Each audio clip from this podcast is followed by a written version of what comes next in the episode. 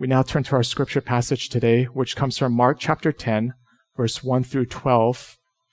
And we've been going over this series in the Gospel of Mark, and we haven't seen the Pharisees in a while. Because one of the things that happens is as Jesus proclaims himself to be God, Savior of the world, and he does all these miracles, you would think that people would rejoice in that, right? And you would think that people uh, would support this. Not the Pharisees. It's the religious folk that have the hardest time with Jesus. And this, that's the thing about Jesus. That's, that's the thing about Jesus. That's the thing about His grace is that it not only, uh, it not only offends people who are liberals, who live however they want, but it also offends particularly the heavy religious conservatives. And so let's look at how this all plays out today in today's passage. Mark chapter 10 verse 1 through 12. And if you're able, can you please stand with me for the reading of God's word? These are God's holy, inspired, and life giving words. Let's give them our full attention today. And he left there and went to the region of Judea and beyond the Jordan, and crowds gathered to him again. And again, as was his custom, he taught them. And Pharisees came up and in order to test him asked, Is it lawful for a man to divorce his wife? He answered them, What did Moses command you? They said, Moses allowed a man to write a certificate of divorce and to send her away. And Jesus said to them, Because of your hardness of heart, he wrote you this commandment. But from the beginning of creation, God made them male and female. Therefore, a man shall leave his father and mother and hold fast to his wife, and the two shall become one flesh. So they are no longer two, but one flesh. What therefore God has joined together, let not man separate. And the house, and in the house, the disciples asked him again about this matter. And he said to them, Whoever divorces his wife and marries another commits adultery against her. And if she divorces her husband and marries another, she commits adultery. Thus goes the reading of God's word. May it continue to bless it for us as the grass withers and the flowers fall, but the word of our God endures forever. Friends, please be seated. Would you join me in a word of prayer?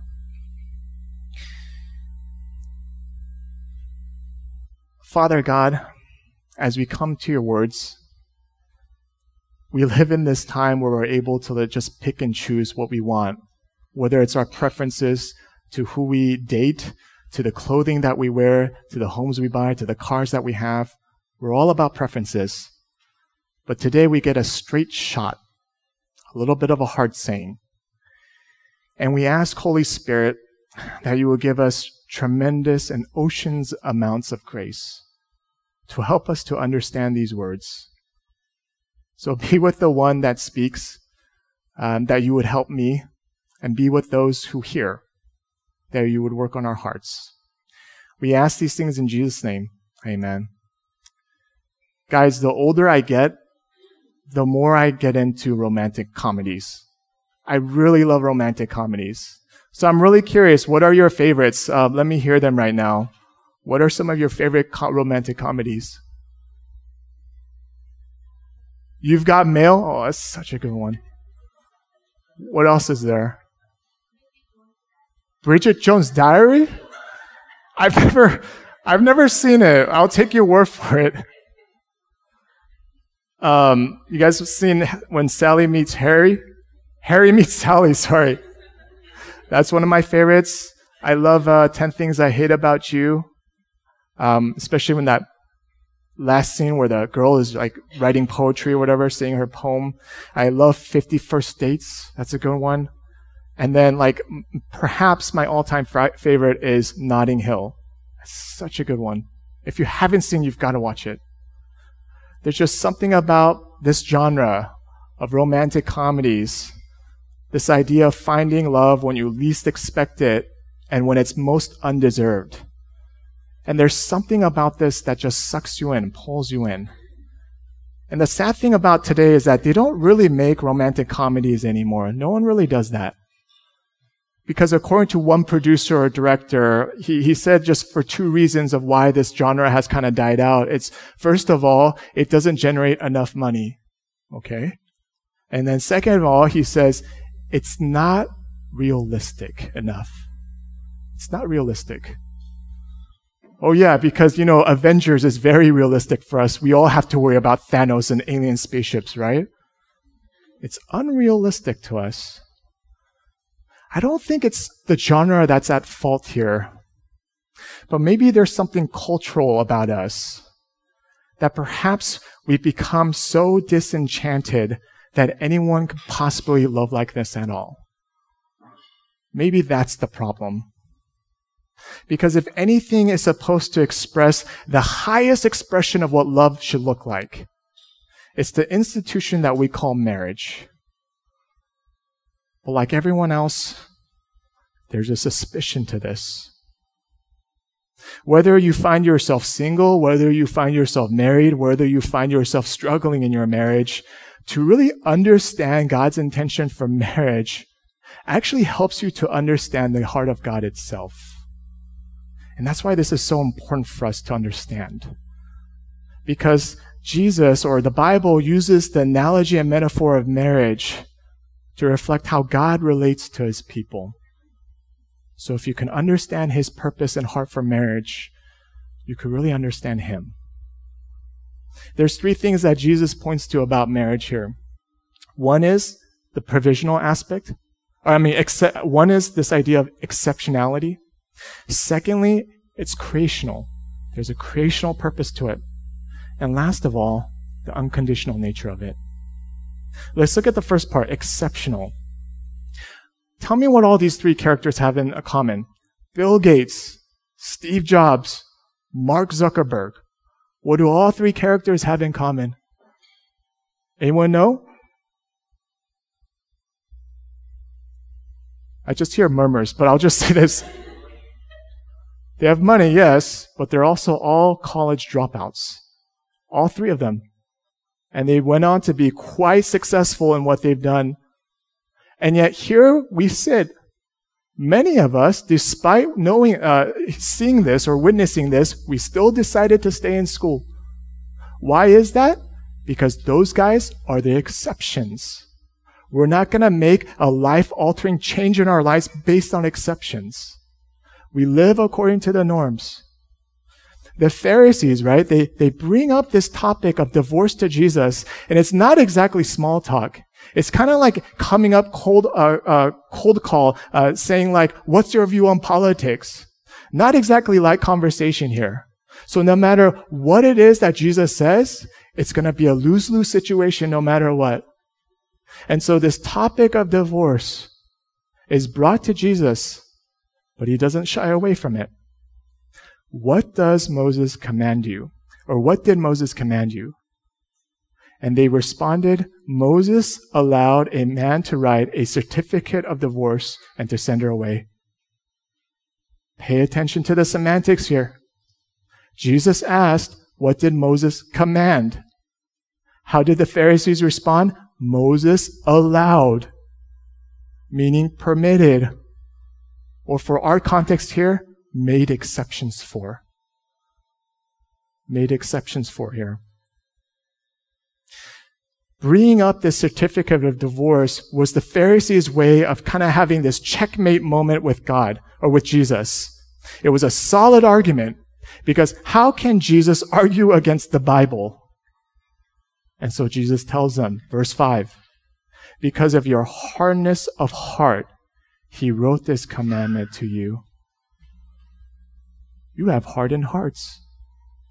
That's the context. You have turned the exceptions into the norm. You know, I was at this event uh, where they were handing out Pliny the Younger, and it's a specialty beer that they only sell once a year. And so a lot of people gather for this event, actually. And as I was standing in line waiting for my turn, I was there was an elderly gentleman who um, looked like you know in his uh, looked like he could have grandchildren. And uh, as we're talking, we're small talking, right? And we're, we're talking about family at this point, and he suddenly just cracks this joke in small talk, right? And he says, I got divorced a long time ago so I can enjoy events like this. And like, I didn't know what to say, but everyone else was chuckling and politely laughing. And I just thought, that's a strange thing to bring up in small talk. Because how many of us are bringing up in small talk like our colonoscopies or our father wounds and consider that uh, polite etiquette in small talk? None of us.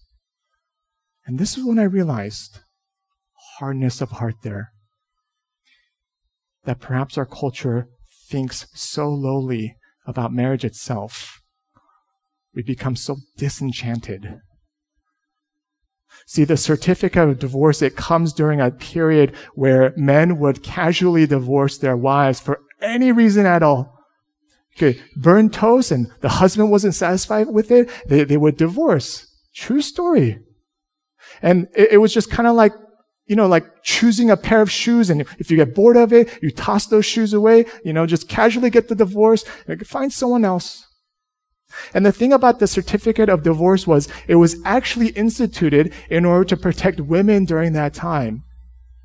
Because women growing up then had far little agency than they do now.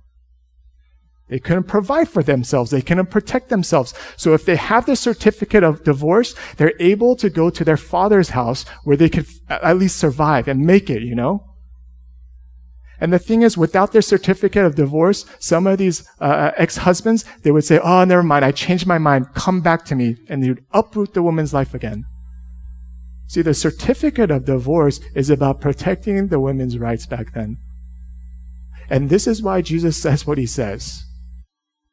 That exception is not the norm. It's because you have a hardness of heart. You're disenchanted about what marriage is supposed to be like. See, the thing about marriage back then is that mainly people married for the sake of business. It was an economic business uh, uh, decision so that they can accumulate lots of land, lots of camels. And marriage was purely a transaction in this way. This is why no one batted an eye when divorce happened back then, both in Greco-Roman culture and also in Judaism. And yet you compare this to now, where most people get, get, they get married for the sake of finding love, the sake of finding romance, fulfillment. And yet, guess what? I don't think the divorce rates have changed very much back uh, now. There's so much pressure in this idea of finding the soulmate especially with all these dating apps who uh, that um, you know line up all your algorithm algorithmic uh, preferences. So you you better find the perfect soulmate, and there's so much pressure about that. Not much has changed. There's nothing wrong with finding love. There's nothing wrong with finding romance. But the question has to be asked: What is marriage's main purpose? What's the main purpose? Esther Perel, she's this uh, marriage therapist that I like reading upon. I like her concepts and ideas. And she made this observation about how we view marriage as a culture today, especially in the West. And she put it this way. We come to one person and we are basically asking them to give us what a once an entire village used to provide. So she says, give me belonging. Give me identity. Give me continuity, but give me transcendence and mystery and all, all in one. Give me comfort. Uh, give me edge. Give me novelty. Give me familiarity. Give me predictability, but give me surprise. Guys, any of you fit this description? Anybody? None of us. And Esther Perel also said that we don't really divorce or have affairs because we're unhappy, but because we could be happier. We could be happier. Hardness of heart right there. We could be happier. Listen, in Esther Perel's description, it's really all of these things are really a desire for God and the, perhaps the village that we're all looking for is the one that God gives to us through the means of the church. That perhaps the exceptional soulmate that we long for is really learning how to be faithful with the relationships that already exist. Listen, this is a wide audience of different life stages. And we have to understand certain things together. That being single, yeah, it's hard. But it's just as hard as being married. And being single, it's also a blessing. But it's just as much of a blessing as marriage. What Jesus is getting at here is what he wants us to see is learning how to be faithful with where we're at. No matter what life stage, there's a call for us to be faithful where we are, reflecting the love of Christ to one another in the church. And perhaps if we can see that, maybe we won't be so disenchanted. Because the purpose of marriage is not based on exceptions but it's based on what Jesus says about creation, which brings us to our second point here. For every person that thinks that marriage is somehow going to be uh, make me self-fulfilled or happier or fix my loneliness problems, I always think to myself that's just something that single people say. You know, married people kind of know. This is where Jesus gets at. He takes us back to the original purpose of marriage and creation. Look what he says in verse 6. From the beginning of creation, God made them male and female, and therefore a man shall leave his father and mother and hold fast to his wife, and the two shall become one flesh. One flesh isn't just about physical union. It, it, means to completely be naked before one another in mind, in emotions, and soul. And what it, marriage essentially does is it exposes you. Marriage is not something you work on. Rather, marriage forces you to work on yourself. That is the purpose of it. Guys, I gotta tell you, like, if you met single Amos, I don't know if you'd want to be my friend back then. Like, it's only through marriage I realized, like, a lot of my anger issues come up. It's only through marriage, like, I, I used to just eat cereal for breakfast, lunch, and dinner because I thought, you know, I could, I can get by with this. And um, eh, through marriage to Kathy, I, I learned about vegetables and became more healthy and all that. Single Amos used to think basketball shorts and, and uh, church retreat shirts was a good form of fashion every day. But my style changed too. I, I don't know how I'm alive without being married, honestly. That's the thing about marriage. It's really about meant to actually grow us, grow the individual. That's the whole point of it. Tim Keller, he put it this way that um, to be loved and to uh, be loved, to be loved and not known is uh, superficial. It's comforting, but it's superficial. But to be known and not loved, that is our greatest fear. To be fully known and fully loved is, well, a lot like being loved by God. And at, at best, this is what marriage is supposed to reflect that as we are exposed in all our flaws, in all our deficiencies, we are also being loved to change. That's what it's about. And when marriage serves this purpose, there will be romance. There will be happiness because of it. There will be fulfillment because of the growth. That's the whole point here. There's two expressions I want to highlight here that Jesus talks about. This expression of holding fast in verse 8 and, joy, uh, and, and in verse 8, join together. See, this word for hold fast up here uh, means sticking to or cleaving to together. Right? That's a that's an intentional act that you do together. And when Jesus says join together, it's actually a, a um, it actually means being yoked together which is an imagery of two oxen and donkeys carrying a heavy load together. And both these phrases that Jesus uses, they express intentionality and their strenuous efforts. You don't just fall in love. It takes continual effort. Notice you're constantly cleaving together, constantly uh, being yoked together. What I think today that really affects and damages a lot of marriages is this one subtle killer here that no one talk, talks about really. And it's just this busyness. The busyness kills so much of our marriage. It really does. Because you start getting so wrapped up with immediate things that you start pushing off the important things. And the more and more you tend to the immediate things, it starts to actually replace the important ones. And slowly and slowly, there's this drift, a loss of connection. And it's just like our spiritual lives. You can only feel connected and close to God by going to church once a month for so long before it finally catches up with you. And that's the thing. Cleaving, joined together, it's a continual effort. It's strenuous. It's meant to be. At 10 p.m. every night, right? Kathy and I, we have this ritual where we stop everything that we're doing, no matter what it is.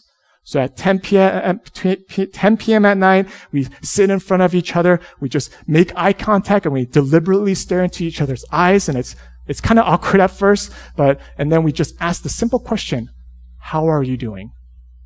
What happened today? And we commit ourselves just 10 minutes to just see what's going on. Every night, 10 o'clock for 10 minutes, just to keep it simple for ourselves. And most of the times the dialogue goes on for more than 10 minutes, uh, but we always end up praying together. And that in itself is super important for us to be connected. You know, and every bit of me wants to just lay down at bed, watch my YouTube highlights of the NBA basketball because it's, because it's been going on, decompress in many different ways. But I know that 10 o'clock, that's the most important time for me. And then once a week, we go on a date together without the kids, of course, us together. That's our weekly rhythm because we know how easy it is to get busy this is perhaps the busiest season of our lives, but we still want to be committed to this. Listen, I'm not like, I'm not like trying to virtual signal like everything's great for my life and my family. And I'm, you know, that's not the point here. The point is don't let immediate things take away from the important things. You got to keep the important things there in front. And ironically enough, when you keep important things first, the immediate things, they find their place. They truly do. Marriage is about constantly cleaving and yoking ourselves together, and it's about a lifelong commitment to do so. Look at what Jesus says in verse 8. Therefore, what God has joined together, let not man separate. In other words, there is no such thing as a no fault divorce because divorce is not part of God's creational plan. It's not. And this view is radical. It's radical for us. And imagine how much more radical it is back then. And this is why the disciples, they get tripped up by this. So they privately ask Jesus, what are you talking about? Because they understood the cultural norms. Maybe even perhaps some of them were deciding maybe they should get divorced. Who knows? But Jesus' statement was enough to bother them, and they asked him. And as Jesus is asked this question by the disciples to clarify what you, what do you mean? Jesus doubles down on his statement. He says, if anyone remarries after divorce, they are committing adultery. Hard words. You ever watch this show called um, Love After Divorce? I know you've seen it because you talk about it, and I heard you talk about it. And I was thinking about it because it kind of bothered me, to be honest. You know, it kind of bothered me. You guys were talking about the favorite characters and your favorite actors and all that. And, you know, it, it bothered me. So like on my next date with Kathy, I was just kind of venting to her, telling her, Oh, I can't believe people like this show. Love after divorce. It's exactly, you know, you don't have to watch it. You, it kind of already tells itself by the title. I was telling Kathy, oh, this show is so dumb. It like, it, uh, sorry for my language, uh, but like, I, I hate the show because it glorifies divorce. Why are we glorifying divorce with this show? You know, and Kathy's just sitting there listening, nodding her head, concerned, empathetic, and all that. And she t- finally tells me, oh, and then I said, I, I was like, you know, this is not love after divorce. This is adultery after divorce. Right? I'm steaming. And Kathy asked me, you know, have you, have you actually watched the show? I was like, no. Well, you should watch it. I was like, I'm not going to watch this show. Just tell me what it's about. She tells me, you know, it's about um, some people, they come from really abusive relationships. Some of them, they have spouses that were unfaithful. Some of them are just coming from really, really bad broken marriages. And they're just learning how to find love after that, some hope.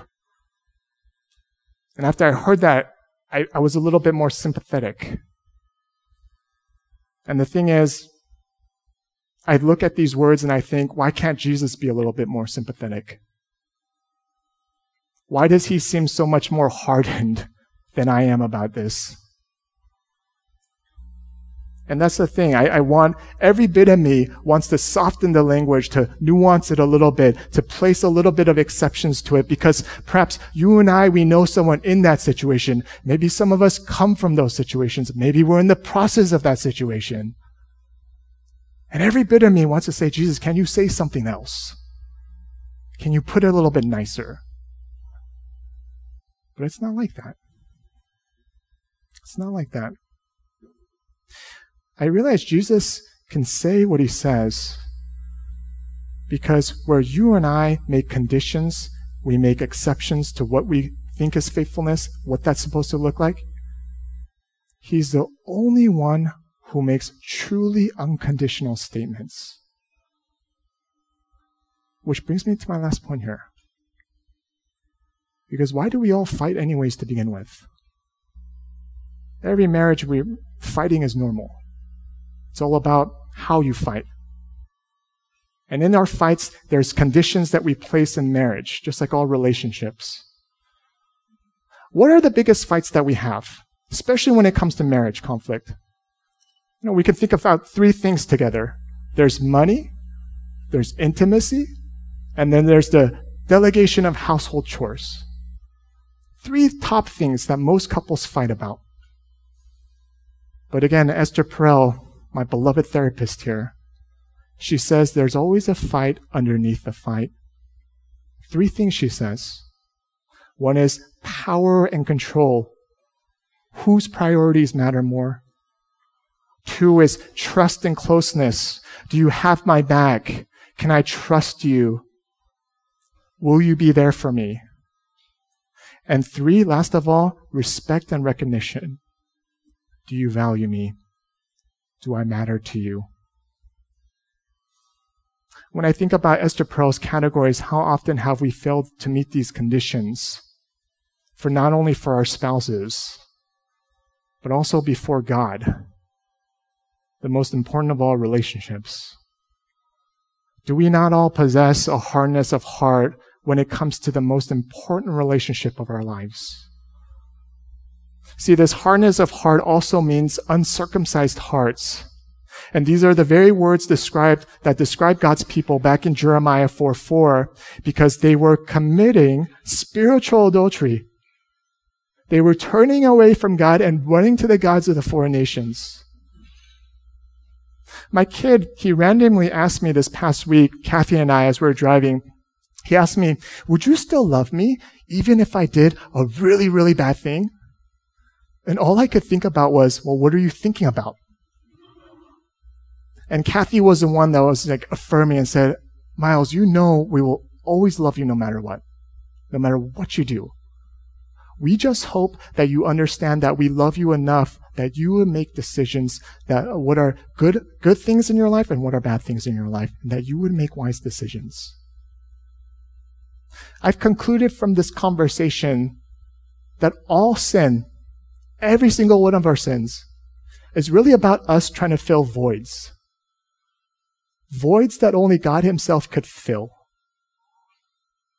That's what the Jeremiah 4 4 people don't understand. They're looking to the other gods to only, uh, for something that they, they can only find in God.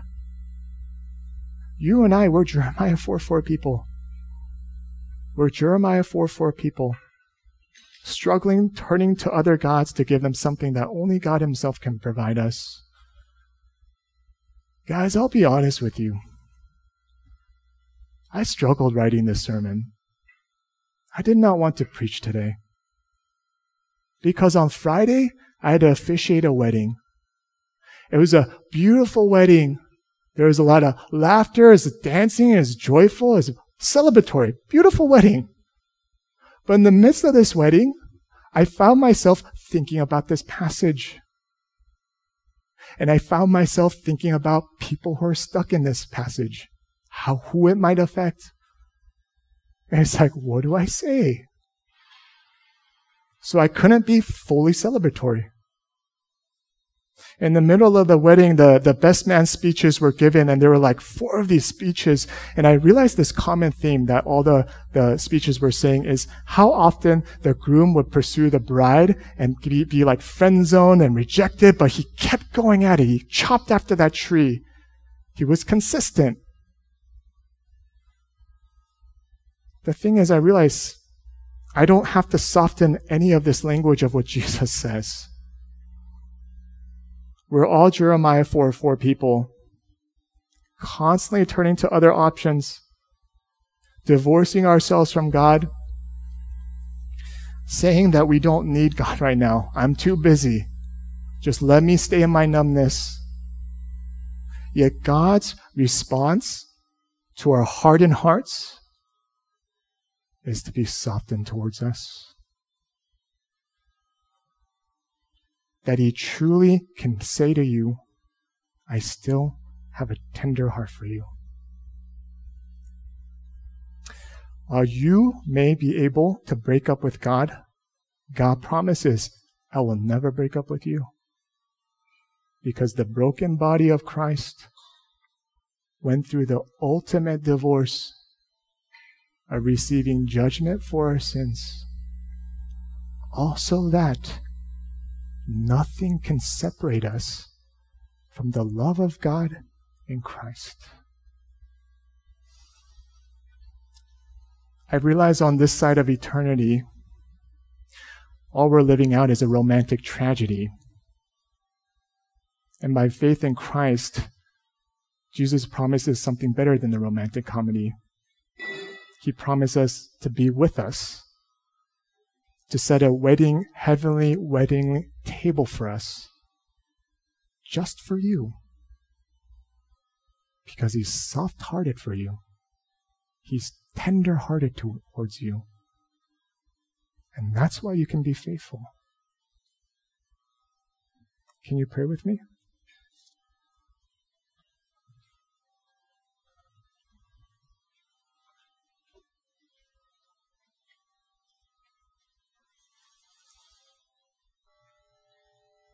Abba, Father, I just think about Anne Lamott's words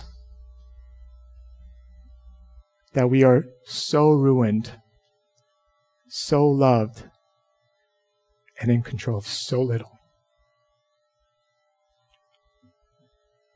Some of us might come with hardened hearts, others may be a little bit heavy. But no matter where you find us, may be just the fact that you can find us no matter where we're at. Lord, for those of us who are married, I pray for every single married person in this room to find the purpose of marriage in the gospel of Jesus. That we have a faithful God towards us. Would that be the motivation that makes us cleave, joined and yoked together. Life is tough. I pray for everyone who is single that you would still meet them in faithfulness. That you're a God who promises and means every single word of this I will never leave you and I will never forsake you.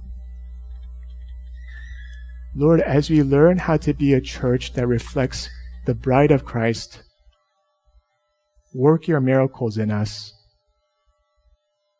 Work your wonders. Work your mysteries.